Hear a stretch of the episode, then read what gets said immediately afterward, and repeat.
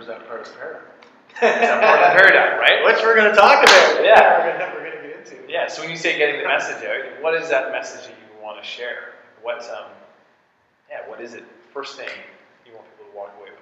Well, I think I think just based on our discussions and, and you know what what this conscious endeavor is about is is uh, you know if you look at programming from a kind of a societal perspective, we're, we're all programmed, right? And we're programmed to do certain things. We're programmed to think a certain way. We're programmed, you know, in certain aspects about our health, and, and you know, uh, and I guess I won't speak for you. I'll, I'll, I'll let you do do that for yourself. But my journey has been about, you know, really the last 25 years of discovering tools and, and means with which to feel, you know, really much more comfortable in, in my own skin and ultimately finding tools to to work on mental, emotional, spiritual, and physical components of, of the self or of myself so that uh, you know I can come more fully to every aspect of my life. I can, you know, live healthfully, I can give back to others, I can I can help other people,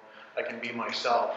Um, you know, in a society that's really is, is programmed the masses to everybody has to go this way and you got to look that way and you got to get this job and you got to do all these things where it's like uh, you know typically you look at the person going the opposite direction they're the troublemaker they're the one that's you know um, they're the one that's wrong when when you know I think now we're coming into an age where um, that person is, is the one to pay attention to rather than the masses, right? Because I think the masses have been duped. And, um, you know, in my experience, it's, it's, it's uh, what we were told early on, or what I was told early on, never resonated with me. And so I always had questions of, is what the media is saying is true? Or, you know, are we supposed to just, you know, go to school, stop imagining, stop daydreaming, really pay attention to this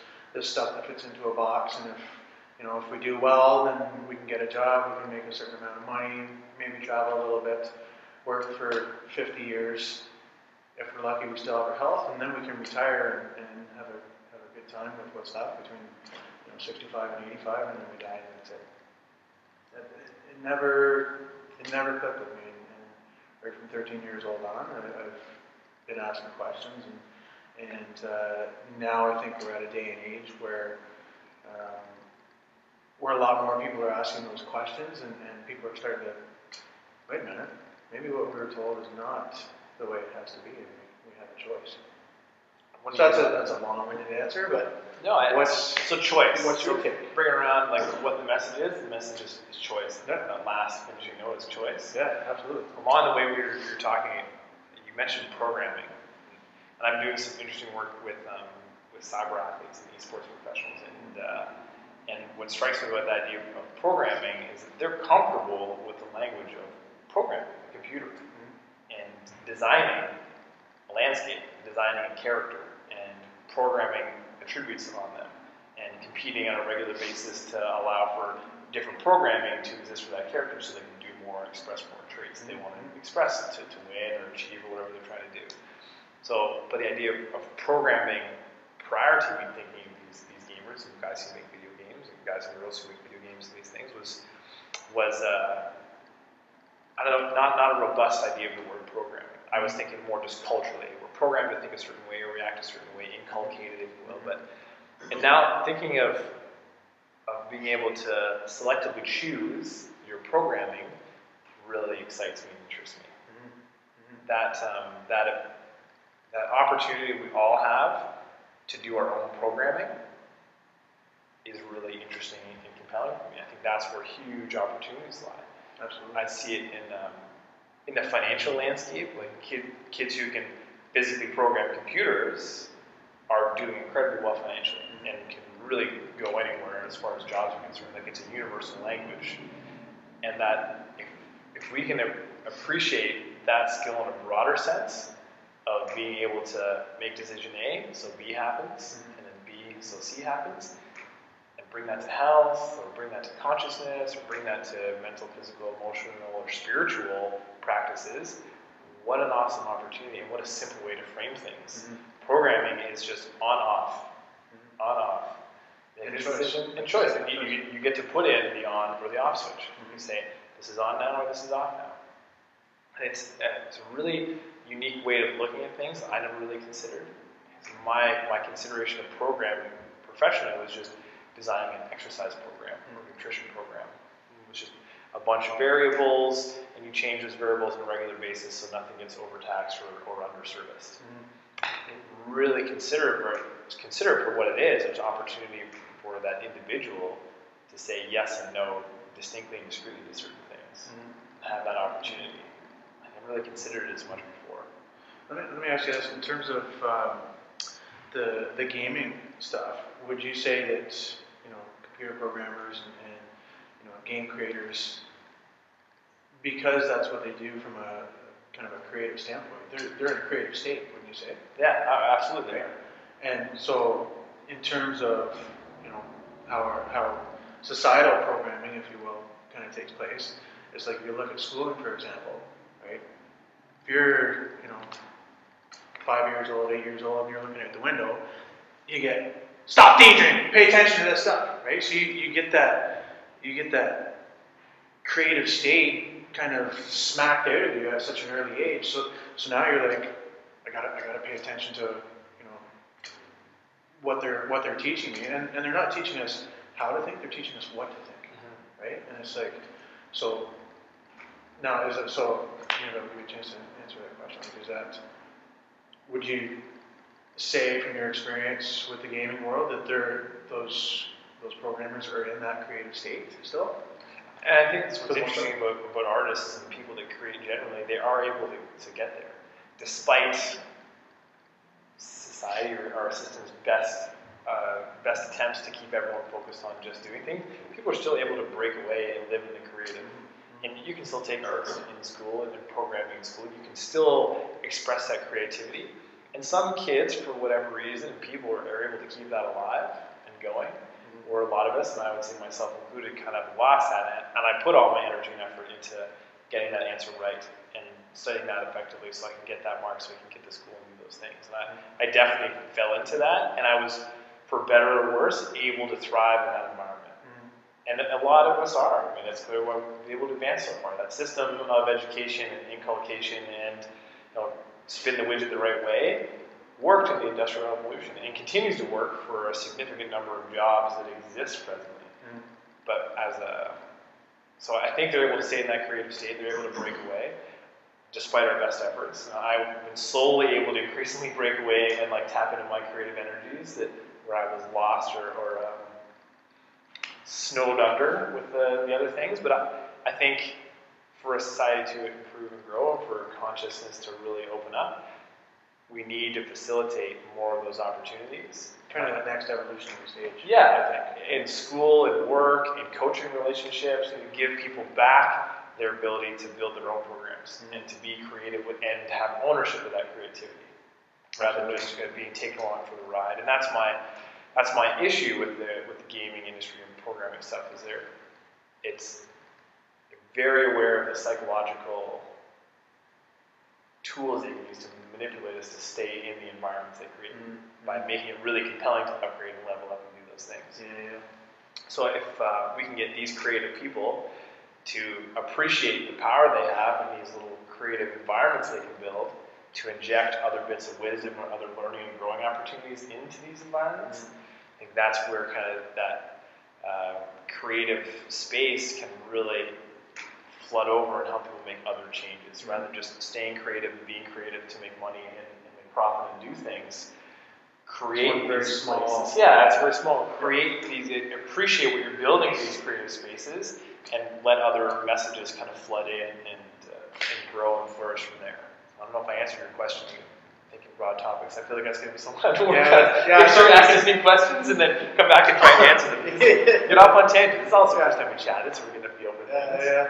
But um, Okay, so I have two more questions for you. Okay. Well, one, one I want to come back to because you Okay. mentioned the industrial, and I think I think we're going to go back and forth. Who's the who's the um, to I can't even think of the word now, but who's the interviewer? Who's the interviewee? yeah, that's cool. I think it's. I think those are good ones. I want to have conversations with fun people with interesting people. Yeah, yeah, get in there and see how they think. And, yeah, yeah. That. So yeah, fire away. So, okay, so I want to come back to, you mentioned the industrial age and, and, uh, you know, the last 150, probably 150 to almost 250 years.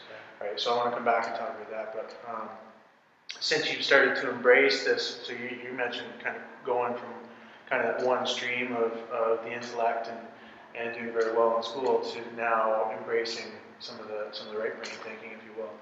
Um, so, in terms of the difference that's made in your life, can you talk more about that? Because I think, you know, that we are like we are in a, in a or have been in a left brain society where it's like, you know, everything has to be measurable and accountable, and you you know you, you have to be able to to you know add things up, and and you know I think with you know a lot of we're going to talk about Bob Proctor a lot. We're going to talk about uh, Faith. We're going to talk about these four pillars. So I think some of these other pillars, the mental, emotional, spiritual side of things, right? It's not measured through our five senses, but there's there's very tangible results that come from getting in that that right brain, that creative state of, of thinking. So have you noticed a, a shift, and, and if so, a larger shift since you've started to embrace that other that other side? Uh, just if I could say one, it'd be excitement. I feel more excitement and opportunity in things. Been able to stay fairly optimistic in life, but since kind of stepping into that creative creativity a bit more, and that uncertainty, and, and opening myself to opening myself up to seeing the world in different ways and trying on different words and different language, I just generally feel more excitement for life rather than oh, we're in a terrible space and the world is awful and things are bad and there's wars and violence and famine and poverty and all those things are true, I see there's opportunity for change just insanely large amounts. Mm-hmm. There's so much that I don't know and appreciate about my capabilities as a human being. And I'm aware that there's more.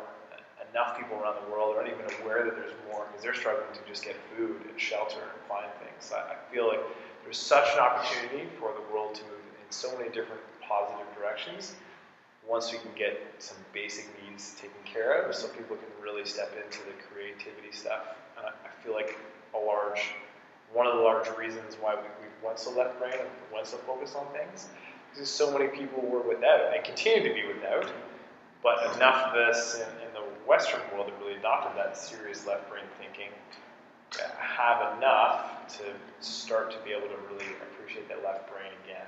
I think there's an opportunity for us to consider that stuff more as we get safer. Not that it shouldn't be in there right from the get go, but I feel like that's why there's a shift, and some people are seeing and experiencing a shift. Mm-hmm. There's enough people that have enough who want to let go of that fear and start to bring back some of that childlike interest and wonder in the world. And I'm feeling that wonder, I'm feeling that excitement again. What was your other question, Teresa? You had that too. Well, so in terms of the, not necessarily a question, but just going back to the Industrial Revolution and, and your point about that, um, or, or, the Industrial Age, and, and what has gotten us to this point as a society, and, I actually talk about that in my, in my book, and I talk about, you know, and I know that people, you know, I'm sure there's lots of people on, on my Facebook and stuff like that that say, oh, you're you're a conspiracy theorist and blah, blah, blah. And yes, it's theory if you look at one individual component of the puzzle. But if you, like I've been looking at this for at least 15 years, if not longer. And so when you start to hear it from, you know, multiple books and different sources and different resources and different YouTube channels and different speakers and different, it, it, and then you start to piece it all together like you would a puzzle, it becomes not a theory but a fact. And there's a huge fact that we have been programmed. So when you talk about, you know, a lot of people, you know, being in famine and, and well, if you look at the turn of the century, right, things like taxes didn't exist, things like, you know, so there are real, very real signs and very real indicators and, and very real facts stating that there are a few families at the top that really control everything, right? And that's the 1% that keeps getting richer and owns everything. And so the masses have, have been built into a self policing, uh, societal system where you know we mentioned that that one person going the opposite way. That if that one person is going over here and, and saying, hey, like there are some facts that maybe you guys aren't all aware of, right? Then they become the troublemaker. They become the, the crazy person. They become the right. But if everybody would just sit down and, and look at all the facts that are presented, right? Um, then I think enough of us are, are and, and that's you know that shift that, that you alluded to. I think enough of us are becoming aware that like you know good enough is not good enough, and we can do better, and we can have more. And as a result of us making different choices, right? The one percent no longer get to keep all the money; it gets more evenly distributed. And those people that don't have housing, don't have you know the means to to even start to think like this, right? All of a sudden, that gets pushed down the line rather than you know, it's still funneling to the top. If that makes sense. So, so I guess my point is that that industrial industrial age, the the foundation upon which our current system is built, and and I like to say it's built on deceit, it's built on reactionary means in terms of healthcare, and it's built on competition. And we can build a new societal model built on preventative health and wellness, built on awareness and full disclosure, and built on collaboration and creativity Because when you get rid of the competition and you, you start to, know, we've, we've only been working together for, you know, six months to a year, right? But I see all the things that you're doing and, and the people that you're working with and, and more people are starting to come into that fold and, and you know, you what you do and what you bring to the table is so different and, and such a unique perspective than anybody else. Nobody's going to be able to do it the same as you, right? The same as John Goodman, the same as Bob Proctor, the same as Faith Fitzgerald, the same as me right? And if we all approach things as, you know, hey, we know that, like you said, you, you acknowledge the, the bad and all the shitty things that are going on in the world, but if we all stand together, we can create something that's never been done before. We can create something that's completely beautiful, completely unique, and completely creative, and then that gives the rest of the people an option. Do you want the new, which is we're standing together and we've got each other's backs and we're helping each other? you know, and, and we're all abundant and we're all thriving? Or do you want to compete and knock each other down and, you know, do what, what got us to this point in history? I'm not saying everybody's bad, you know, but I think, you know, it, I don't know, there's, I'm gonna, I'm gonna go on tangent. It's, know, it's a rabbit hole. It's a rabbit hole. I love these conversations. When I went there, I used to still have these conversations with buddies. Every once in a while, I'm like left feeling a little frustrated that uh, I see all these things, I feel I'm like, what can I do? What do I do? And I think that's where people get stuck, right? Like, you know, because I'm, I'm, I feel like there's, there's three parts. There's exposure, right? So people need to know what's going on, right? Once there's exposure, then there can be healing, and then there can be choice in terms of, okay, you know, that's what's going on, and yes, it's terrible, yes, it's shitty, and well, what do we do? Okay, well, let's heal heal ourselves first. So I'm going to think differently. I'm going to you know change the amount of money I make. I'm going to change my health. I'm going to I'm going to change all these you know in essence the four pillars, right? And then how so like every dollar we spend is a vote. We talk about organics and stuff like that, right? I mean, yes, it's more expensive, but the more people that that fork the money over to buy that, that's a vote. That's a change that's going to going to start to come. And you can you can see it over the last you know five, six, ten years organics have have really you know been well, on the rise. Let alone local, like even if it's organic, local, and just knowing who you're purchasing from and having a bit better feel for their practices. And yeah. is this someone who's you know, conducting their business in a way that I support? Yeah, they ethical or the yeah, yeah, which I find even just as beautiful, if not more beautiful, than the organic label. If, if it's really if it's a good business, because Pepsi owns a lot of organic farms. True. Like organic doesn't even tell you the whole story. Yeah. There's, and it's you know, of the shitty things and things that we frustrated and pissed off around, like the the way we're marketed to and the way things are are described to us. It's manipulative and it's and I, I can't.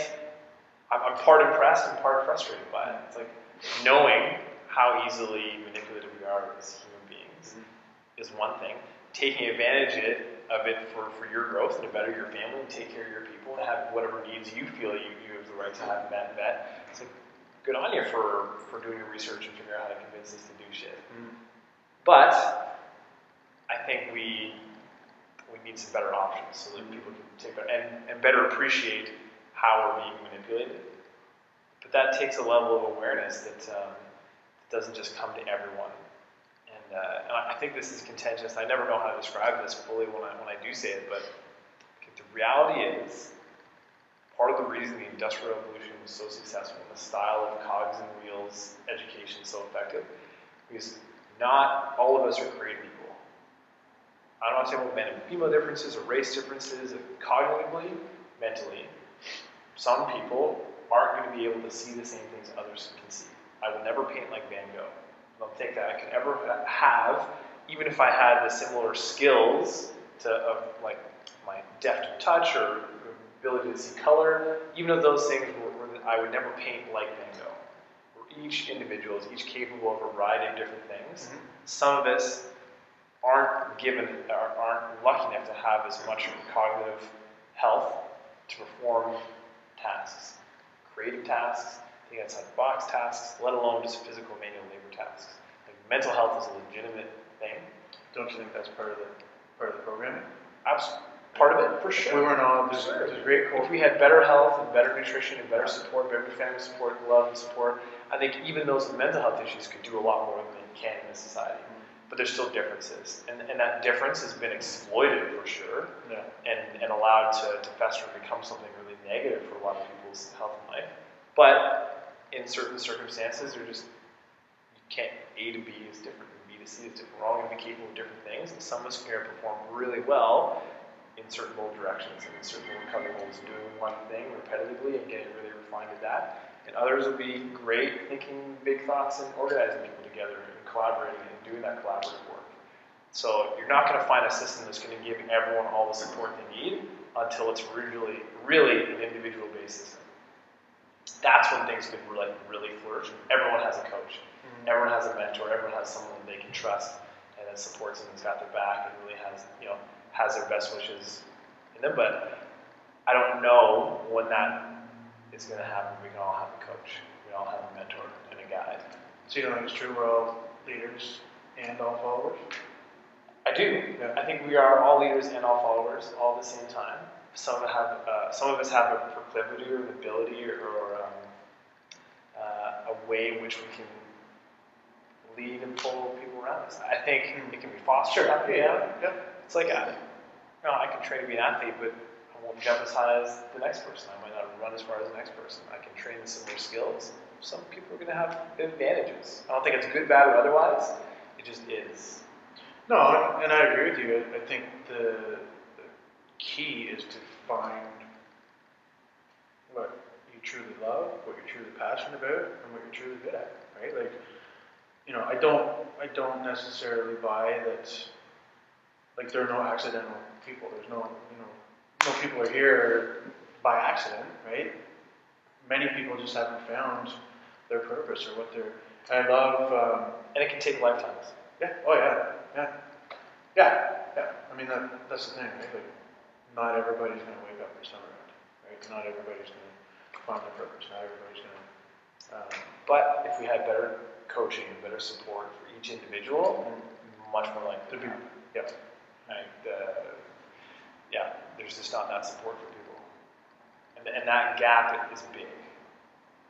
People that have that support or have access to that support, even, and those that don't, that gap is big and it's racially charged still. It's sexually charged still. There's a lot of charged energies that hold that gap back from, from changing. Mm-hmm.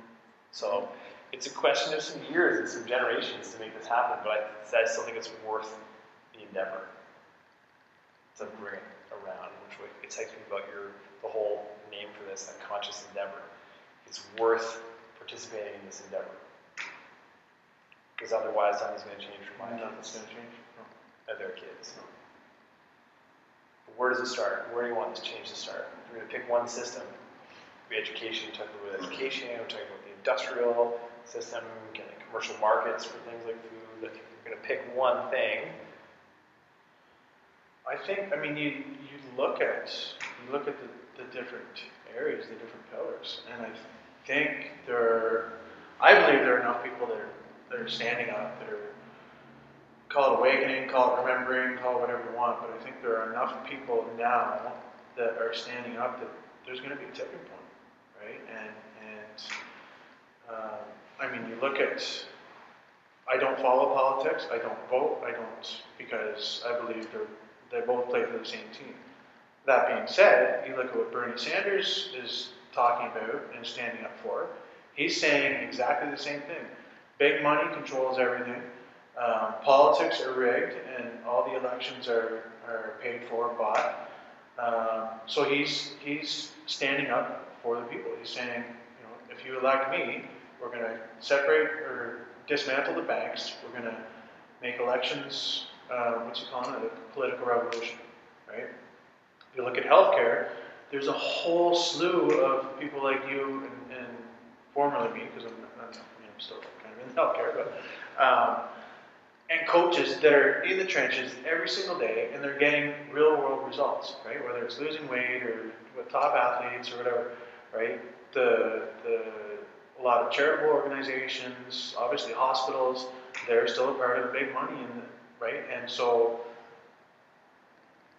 the the smaller guys, if you will, need to band together, right? Get rid of the egos. The people that are, you know, great at education, educate. You know, educate new trainers to come in and, and train people. The nutritionists, you know, talk about that, but band together, right? Rather than everybody trying to do it on their own. Now all of a sudden we've got a, a preventative healthcare system, right? Where it's you've got your nutritionists, you've got your strength coaches, you've got your personal trainers, you've got and but we're all working together to say these are the things that work. And it's, it's there, but it's a two-tiered system.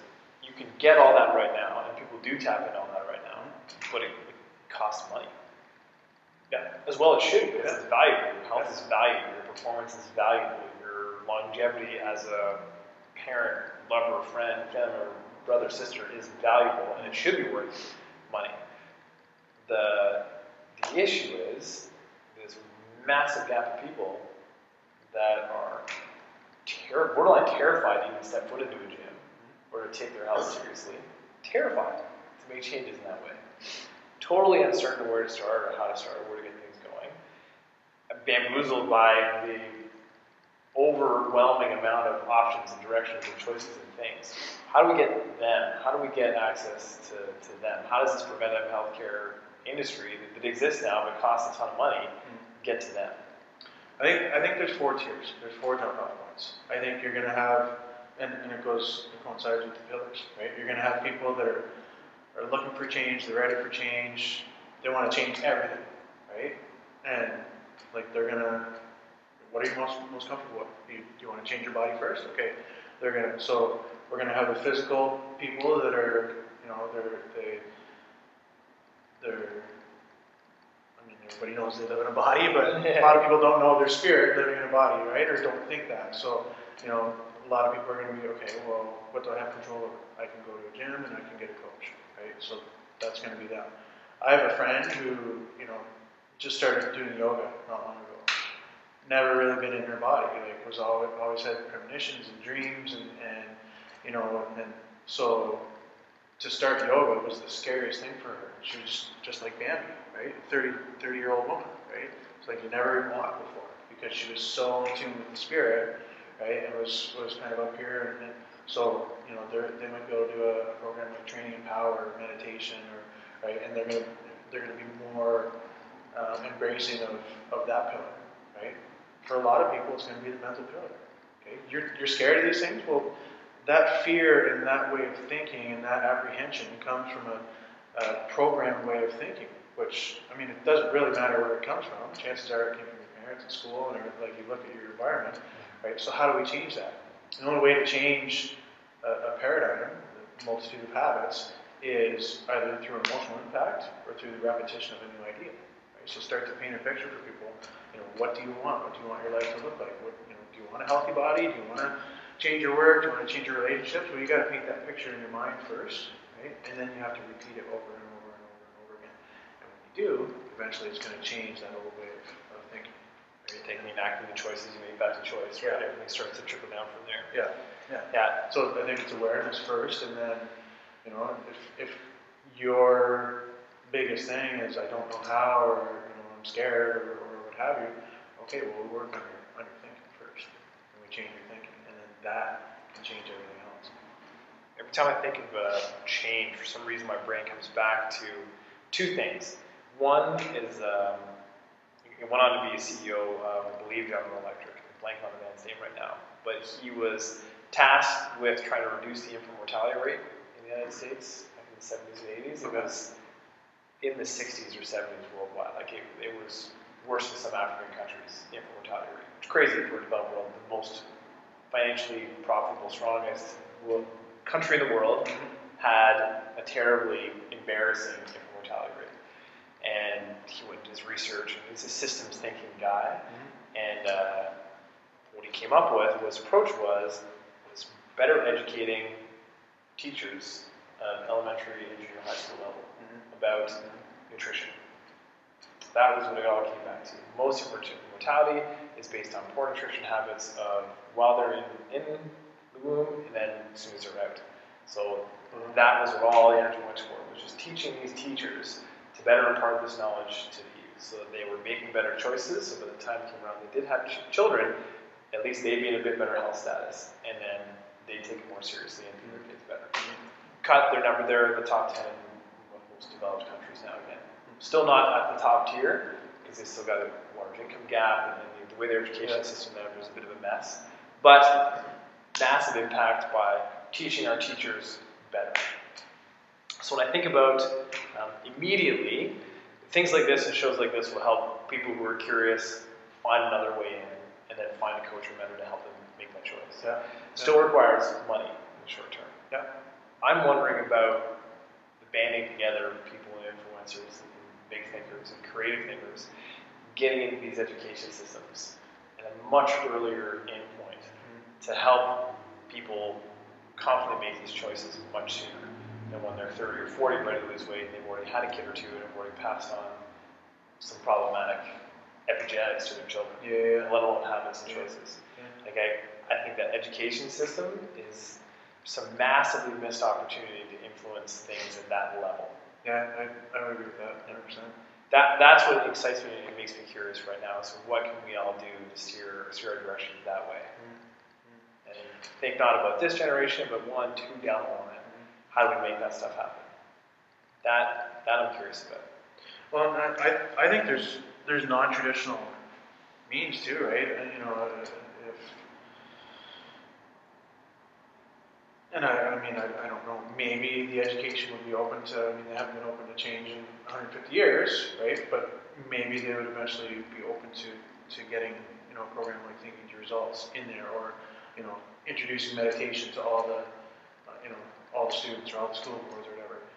If not, then I think we have to think non-traditional methods, like you know, videotape coaching, right? Like we could we could run a we could run a, a six-month mental thinking program and have the parents buy in and do it for you know next to nothing, right?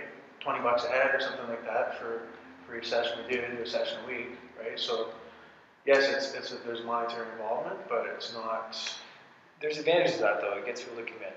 Yeah, Put some money on the table, the more money you put on, the more serious you're going to take that commitment. yeah, So there are distinct advantages to using money as a, as a as part of the equation, for sure. but Um, then using that non-traditional means, like we don't necessarily. yeah, It doesn't necessarily have to break the bank. Right. Like, but it might, might, months. might be enough of a stress for them to take it seriously. Yeah, Someone in yeah, that financial situation, be like, Yeah. yeah, I got 20 bucks. This is a lot. This is that's food for a couple days. Like, I, I'm going to do this because it's that important to me.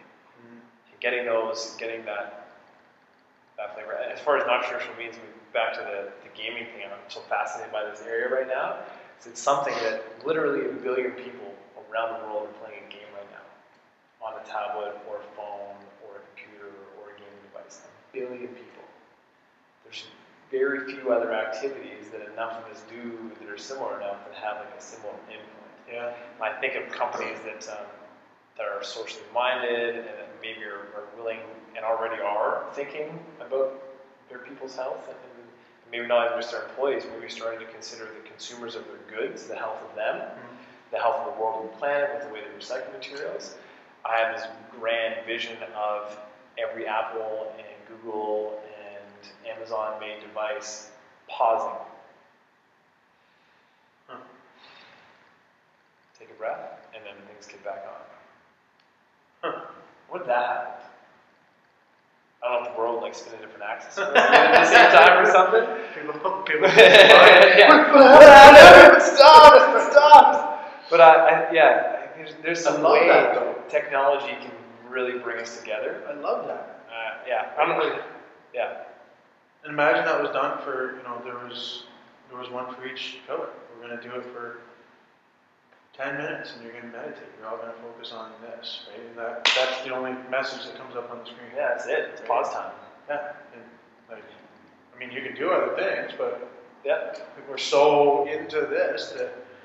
and I, I see so what much. am I do? I guess I better do what they're telling me to do. Yeah, and, and, and, and I'm, I think this is one of the things that I'm increasingly aware of is language is interesting to me. Things slowly trickle in, and I'm more comfortable using different words in different.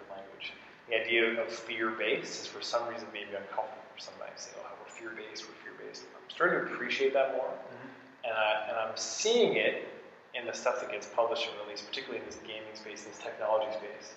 I see a lot of parent websites saying like, be worried about gaming addiction, be worried about tablet and cell phone addiction, be worried about addiction, it's, it's fear-based stuff. Yeah. And I can understand it because there's no one in any big way trying to flip that paradigm, that view of this technology around.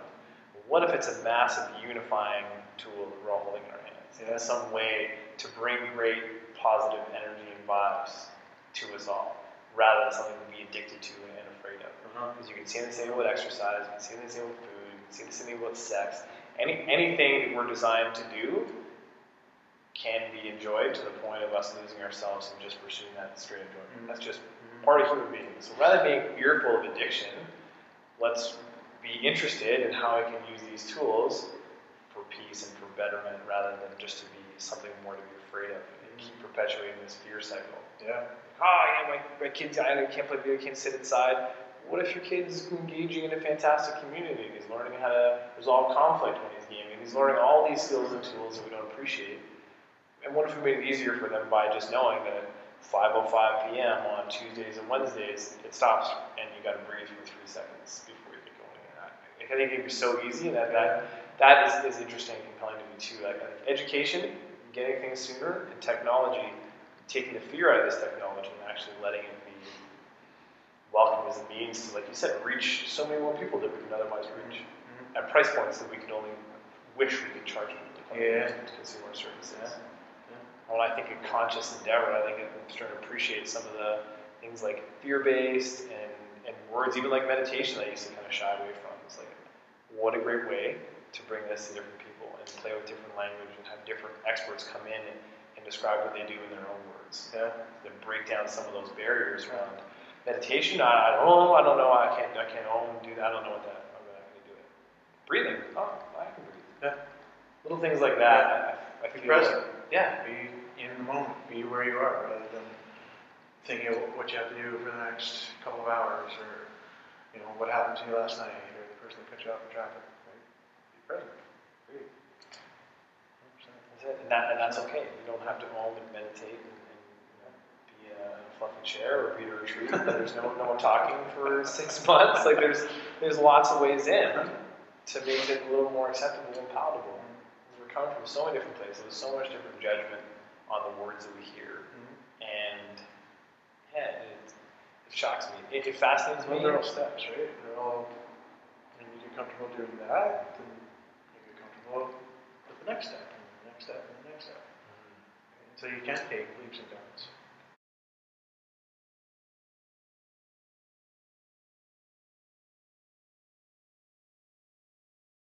and support for those steps and making them stick consistently.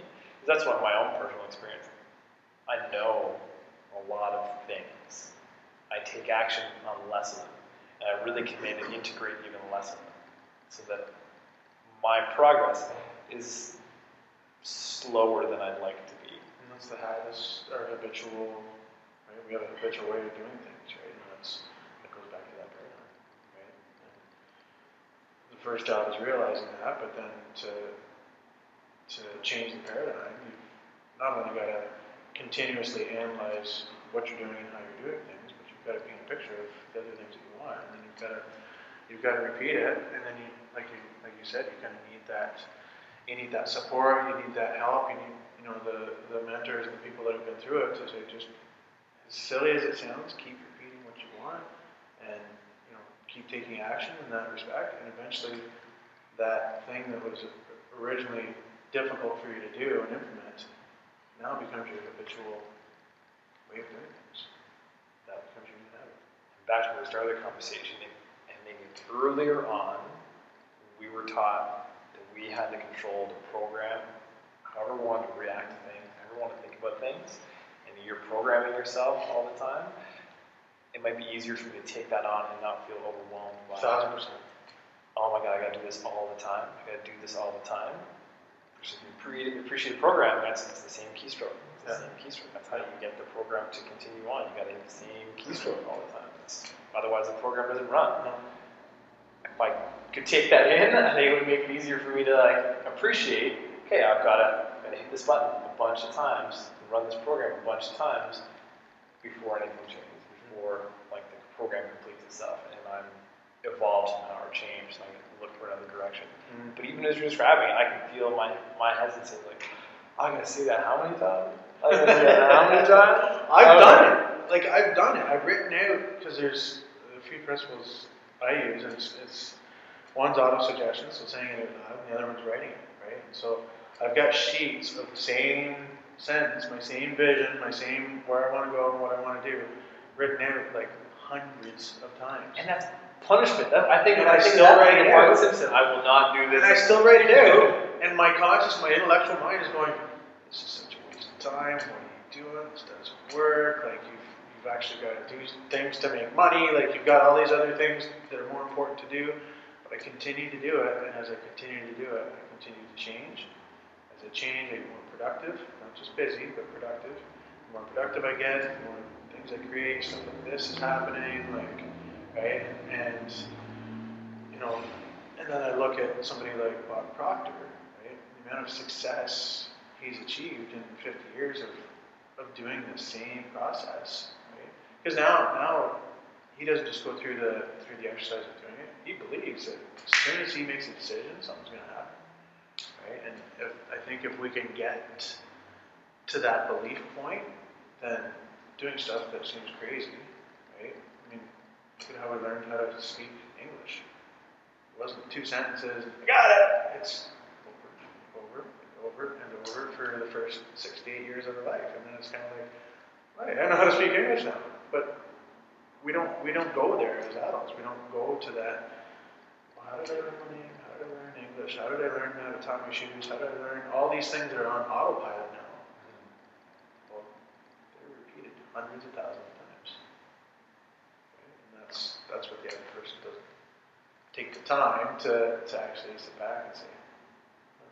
So have you seen or come across, you know, or yourself experienced that a childlike wonder and excitement about that repetition of tasks? when the results start to show up, yes. Yes, that's what I thought immediately too. Holy Once they get it, Yeah. yeah. Yeah. Like, yeah. it's that gap. So there's there's always going to be that gap. Well, it's, it's when, you know, if you look at any change, it's, it's really messy in the beginning, or, I mean, it feels almost impossible in the, gi- in the beginning. Mm-hmm. It's messy in the middle because you, you revert back to the old way of doing things, right? You get it for a few weeks, and then the paradigm, the old habits show up, and you go back. And you. Then you, you know, get inspired again, and, and you do it again for a few more weeks, and then you go back. But once you get the new habit, it's beautiful. It's like, wow, like life, life just keeps getting better and better. But it's that, yeah, it's that initial, overcoming that initial inertia. It's, like, Yeah. it's like taking, you know, taking a week off of, of training or Training, work even, yeah, right? It's like, sure. I don't want to go into work. Yeah, I wanna go Once you overcome that initial inertia, it's like, Yeah. okay, Yeah, inertia is just back that. into yeah. Yeah, impressing that upon people, and I, I like, I get excited by deeper understanding of that inertia and deeper understanding of the processes that happen and the, the science. I like that edutainment is kind of my thing. It's like, oh, that's cool. I, I'm excited by myelinate things. I create different pathways, and I, I nourish those pathways with repetition. If I have different energy and I'm positive around it, those pathways get even more nourished, easier to fire. Like Yeah. I get And that's exactly it. Like, the geekiness. I, I like it. and, and it helps me capture it. So I I think about conversations like this and, and shows like this, what we're building here, is a way to bring some unique people in to describe that some of these processes differently in their own words and their own experiences, and reflects on the experiences of their clients and their kind of followers, and, and how they how they feel experiencing these things. Because you mentioned way earlier that we can't sense some of these things with our five senses. I think we can. I think we can sense spiritual change and nutrition and mental health and physical health, and uh, I think we can experience these things with our bodies if we're in them enough. Like I think, in my own experience, like, things smell differently and taste better, and, and I feel my body in different ways when I'm when I'm really in something.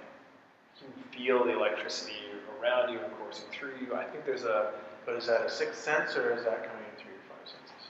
I, don't know if you can call it a sixth sense if you want, but So that's- that's our bodies. it's- right? it's our, our bodies are capable of it. It doesn't require some higher power or different energy source. Like, we are capable of noticing and feeling these changes if we allow ourselves and spend enough time tuning this fork and then allow ourselves to feel some different things with it, to feel vibrations, to feel shaky with things, to allow different feelings to come through and move through it. I think we're capable of feeling a lot more realize.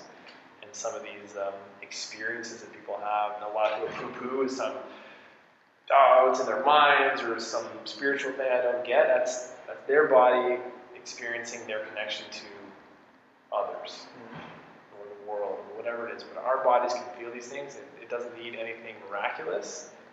It just needs more time being in it. And I think this thing can notice way more than we give it credit.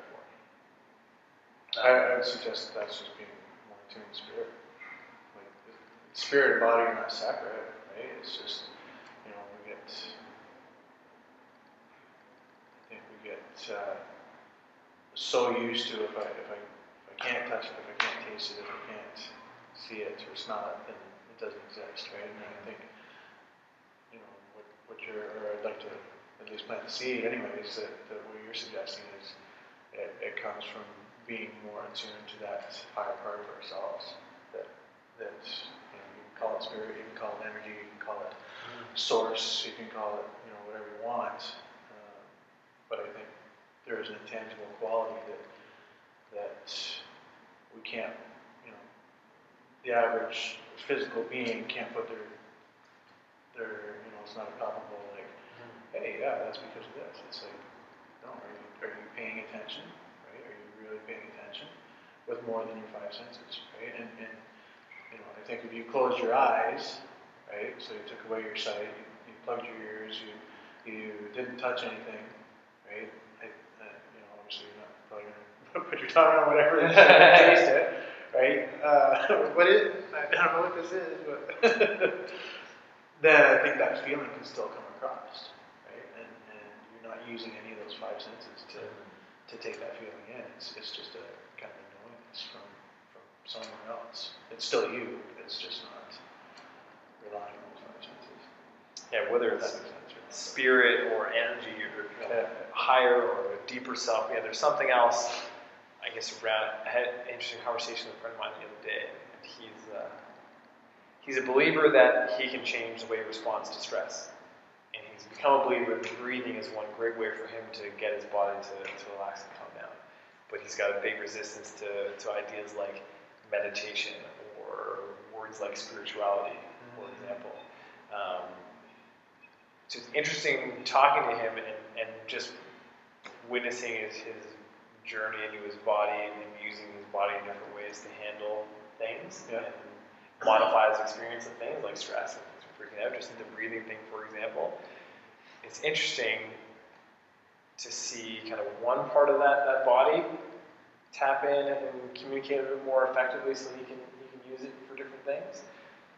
But I remain kind of just fascinated and interested uh, in, in his resistance to thinking that it's capable of, of noticing more hmm. and thinking that he's that he's capable of noticing more from others as well. The conversation came around to noticing someone's energy when they come in the room. So he's resistant to, That to idea. that? Yeah, he's like, you can't notice someone's energy.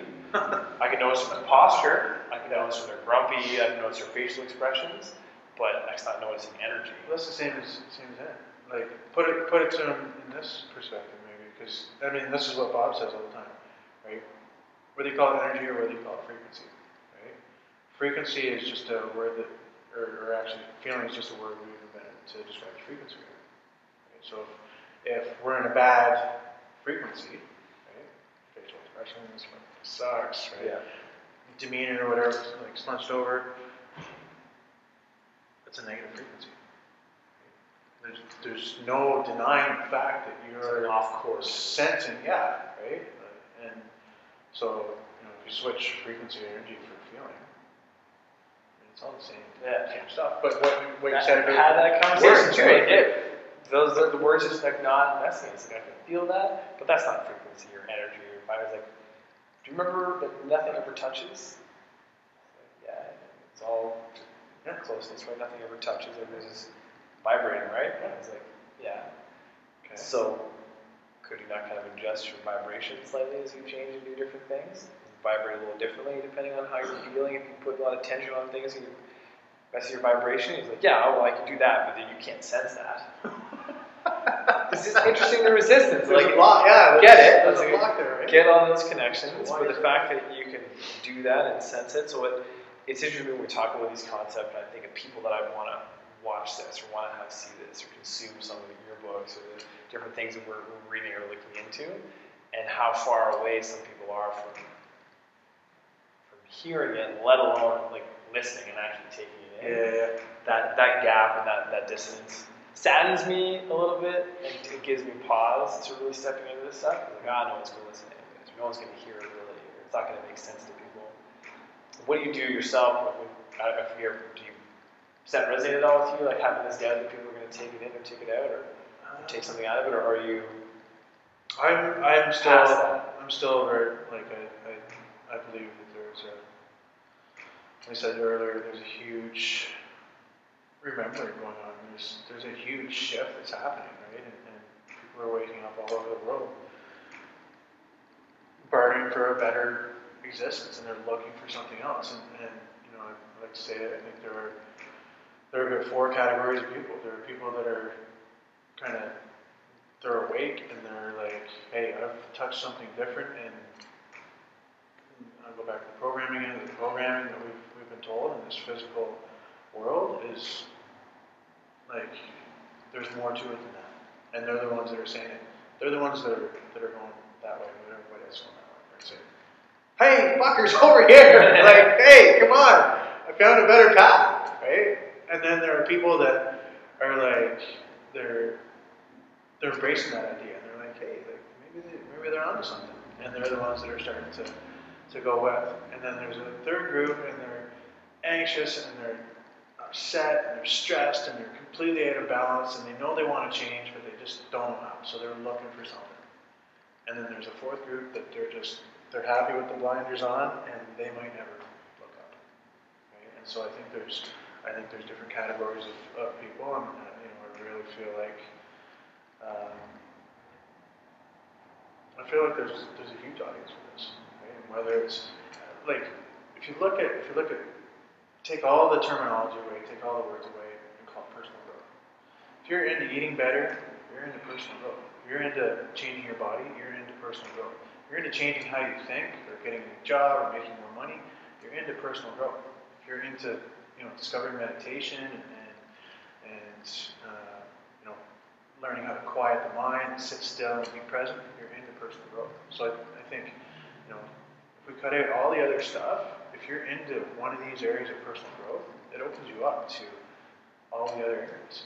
Right? You just have to, we just have to, I think, just cut away all of the, you know, all the things that that allows us to throw up separation, throw up blocks, and, and say, yeah, like I, I want to do better, and okay, if you want to do better, if you want to make a change in any area, whatever it is, and you're open, then try it and experience it and give it a chance. And if you do that, who knows where it can go.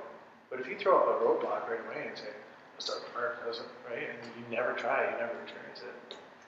It's not gonna happen. Who cares? I don't know if that.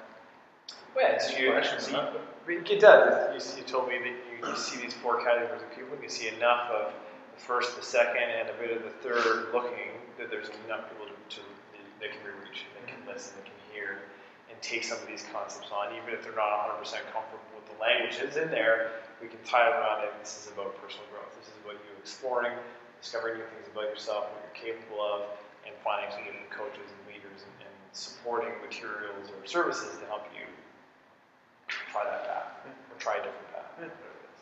It's good. It's positive for me. Since it's an area that okay, I work, I work with people that generally get referred to me. So I kind of I have this filtering mechanism in my own practice. I don't haven't yet had to publicly say, here I am. Here's what I'm doing. Here's some words that describe what I'm doing. Here's some video. Here's some stuff. Mm, Come this way. I haven't done that yet. And maybe for fear that there aren't enough people willing to listen and willing to, to check it out and, and hear what I've got to say. Or maybe for being spoiled of having enough people kind of pre-filtered and passed along to me. Mm. So it's it's refreshing. It's exciting to hear that, you see that opportunity and you see the, the size of that um, those groups of people trying to find a different path. mm. It's awesome. Yeah, I think we're. I think. I think in, it's it's a really exciting time. I really do. I think. You know, as as much as kind of we talk about the state of affairs and how much things need to change, I think I think there's there are a lot of exciting there's a lot of opportunity. Tons. I, I do believe that. I feel it as often as I can remember to feel it. Yeah. There's lots of positive stuff. There's lots of opportunity for change and support. So many people out there, particularly with the technology that's around. It's so much easier to find people and, and, and connect and build and, and grow networks and support networks in different ways Mhm. than we thought we could before. Yeah. Yeah. One, um, when I think about this show, coming back to what we want to do, part of it's bringing different people in to hear their stories and, uh, and learn from them. Mhm. Who or yeah, who would be the, the first person you want to talk to?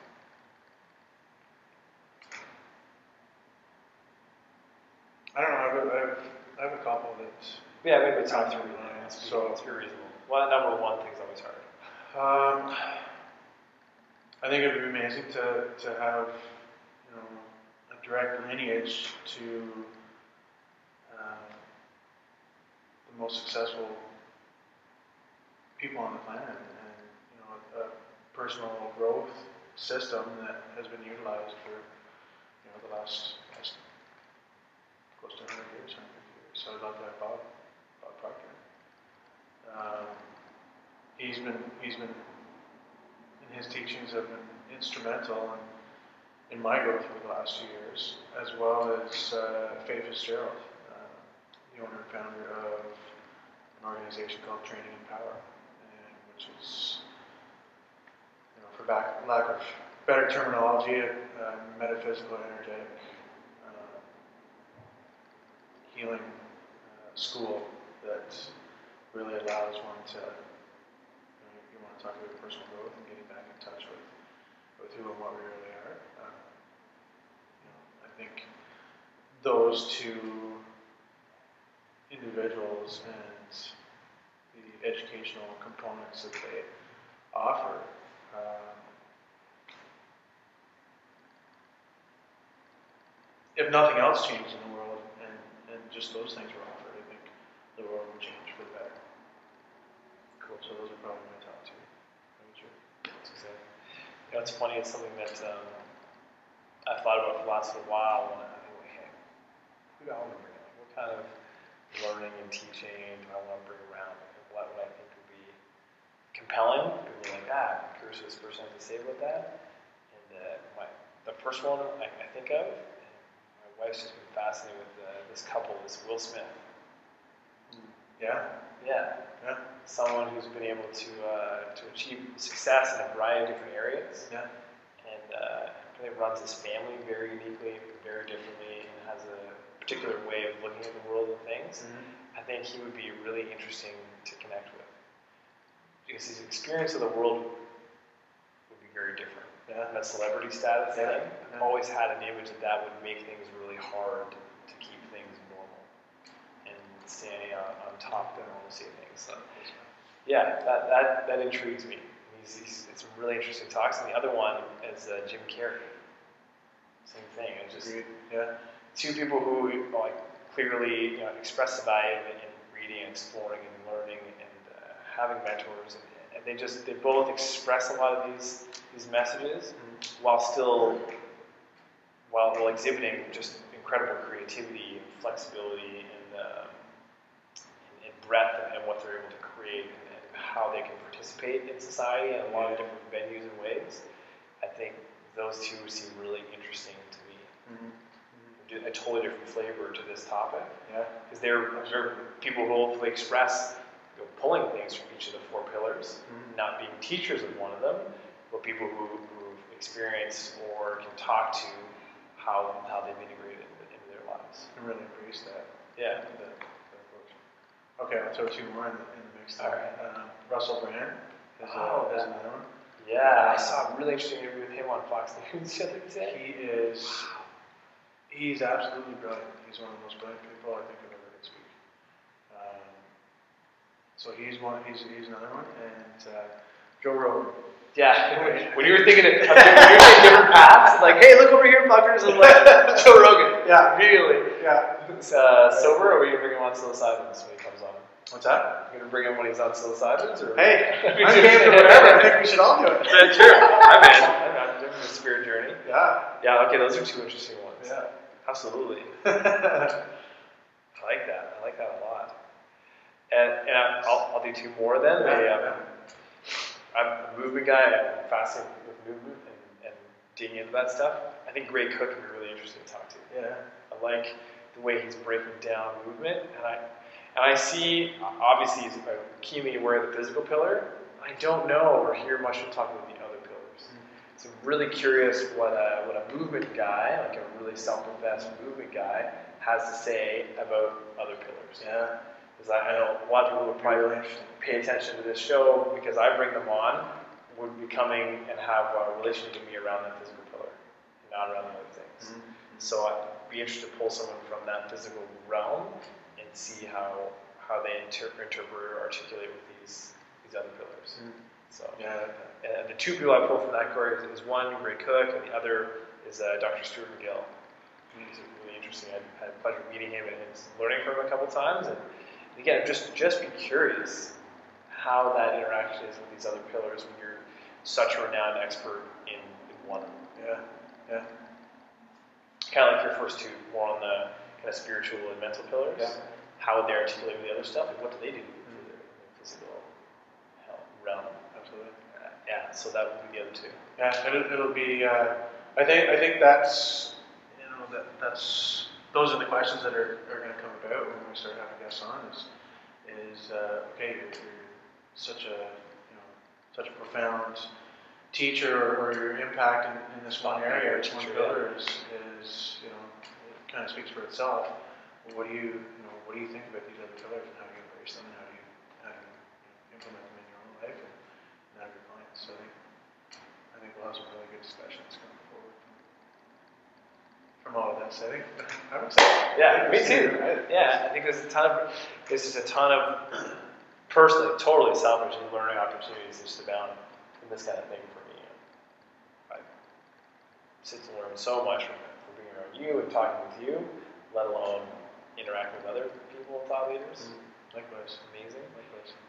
And uh, yeah, I'm realizing that personally I'm a good thinker, I'm an effective thinker, I think I'm a creative thinker, I can do these things, but I didn't stick around school or one distinct practice and really dig into that that thought pool to develop you know, a PhD level understanding of any one thing. And I appreciate that about myself that I have interest in lots of categories and didn't want to sink in, but I see a profound opportunity to learn from people who really dug into that stuff Yeah. and help translate some of that knowledge into practice. And that's what I do in my own practice in the little ways that I can, but in some bigger ways, it would be really interesting to yeah, to connect with some of these guys and pull that out in a framework of how does it you know articulate with the other four, or the other three areas, whatever that is. Yeah. And. No, go ahead.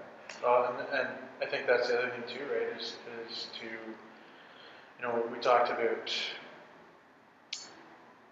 what would be the most effective and, and immediate way to, to change, and I think by having some of these people on and, and offering the tools uh, and experience that they bring to the table, right? I think it's going to offer viewers a, a you know just a, a multitude of, of tools that they can they can start to implement right away, whether it's no matter which which pillar it's in, right? Um, so you know, I'm excited about that too. I'm excited about being able to offer people the, tools to make any changes that they want that they want to actually make. Yeah, having that follow-up stuff ready to go for them, so Yeah. they can dig in right away. Yeah. Hey, if you're curious, here's the book, or here's the support stuff, here's the video series, here's whatever it is, so you can dig in, take action right away. Yeah. How do we help people stick to it? Because we talked earlier about here's all the expo- here's all the stuff. You gotta pick one thing and, and hammer at it, and hammer at it, and hammer at it until it changes and shifts for you. So you own that new change in state that you move on. You know, how do we offer? Is it our job to offer support? Is is it our job just here's some opportunities, here's some access to this, practitioners and practices? Do we say, hey, tell us about your journey? Like, do we offer any kind of support, or is it just open the door and and then take your steps and encourage people to find other support? I think that's something that we can. I think that's something that we can build into it as we grow. It's kind of the feeling I'm getting. Really Cool. It's not something that we have to offer right away. As an end. here's like a support center. Here's a messaging center. Here's a Q and A thing. And just let that grow naturally and organically. I, I think so. That's cool. Because yeah, because I mean, you know, like you offer a number of, of different services Sure. already, right? Yeah. Uh, offer a number of different services. So I mean, that's Kinda that's one way. right. We, we, you know, and it's Right. kind, of, kind of already built in the fray. Um, but I think as we add more professionals and, and, and more people, like, I mean, I, I know 250 certified thinking results consultants. Right? So there's a hey, you need a coach in that pillar. Here, here, there. There's the names. On. So I think that's something we can build in. Got a juice? It was an hour, so that was about an hour.